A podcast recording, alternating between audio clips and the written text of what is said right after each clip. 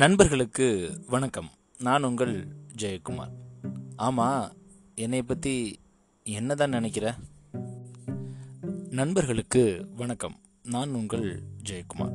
ஆமாம் என்னை பற்றி என்ன தான் நினைக்கிற? பொதுவாக இந்த வார்த்தையை நம்ம எங்கே பயன்படுத்துவோம்? நம்மளுடைய நட்பு வட்டத்தில் நிறைய பயன்படுத்துவோம். யாராவது சில நண்பர்கள் நம்மளை டீ ப்ரொமோட் பண்ணுவாங்க. நம்மளுடைய ஸ்கில்லை கொஞ்சம் குறைச்சி மதிப்பிடுவாங்க. இல்லை இந்த விஷயம் இவனால் பண்ண முடியாது அப்படின்னு சொல்லுவாங்க. அப்போ நம்ம வீறு கொண்டு சொல்லுவோம் ஆமாம் என்னை பற்றி நீ என்ன தான் நினச்சிட்ருக்க அப்படின்னு சொல்லிட்டு. இது ஏதோ நட்பு வட்டத்துக்குள்ளே உள்ள சின்ன சின்ன சண்டைகள் அப்படின்னு இருக்கலாம். ஆனால் உண்மையிலே இந்த வார்த்தையை நம்மக்கிட்ட ரொம்ப ஆழமாக அதே நேரத்தில் ஸ்ட்ராங்காக பதிவு பண்ணுறது நம்மளுடைய எதிரிகள் தான்.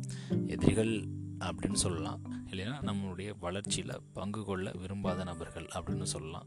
சிம்பிளாக சொல்லணும் அப்படின்னா நம்மளுடைய வளர்ச்சியை கண்டு பொறாமைப்படக்கூடிய நபர்கள்.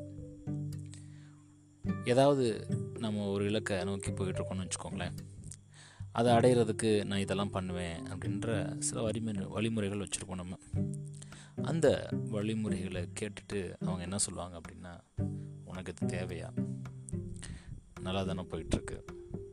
இப்படியே இருக்க வேண்டியதானே? அப்படின்லாம் கேட்பாங்க. இது சாதாரணமாக கேட்டால் ஓகே.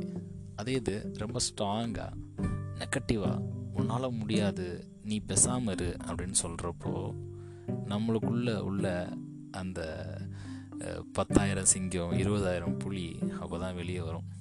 அது நம்மளுக்குள்ளேயே கேட்டுக்கும். ஆமாம் என்னைய பற்றி என்ன தான் நினைக்கிற அப்படின்னு சொல்லிட்டு. உள்ள கேட்டால் பத்தாதுங்க. சிலர் வாயை திறந்தே கேட்டுருவாங்க. என்னை பற்றி என்ன தான் நினைக்கிற அப்படின்னு சொல்லிட்டு. அது அதற்கான ஆழமான அர்த்தம் என்னன்னு கேட்டிங்க அப்படின்னா நான் நீ நினச்ச மாதிரி கிடையாது. நான் அதுக்கும் மேலே அப்படின்ற மாதிரி. தாய் படத்தில் வர டைலாக் மாதிரி அதுக்கும் மேலேன்ற மாதிரி.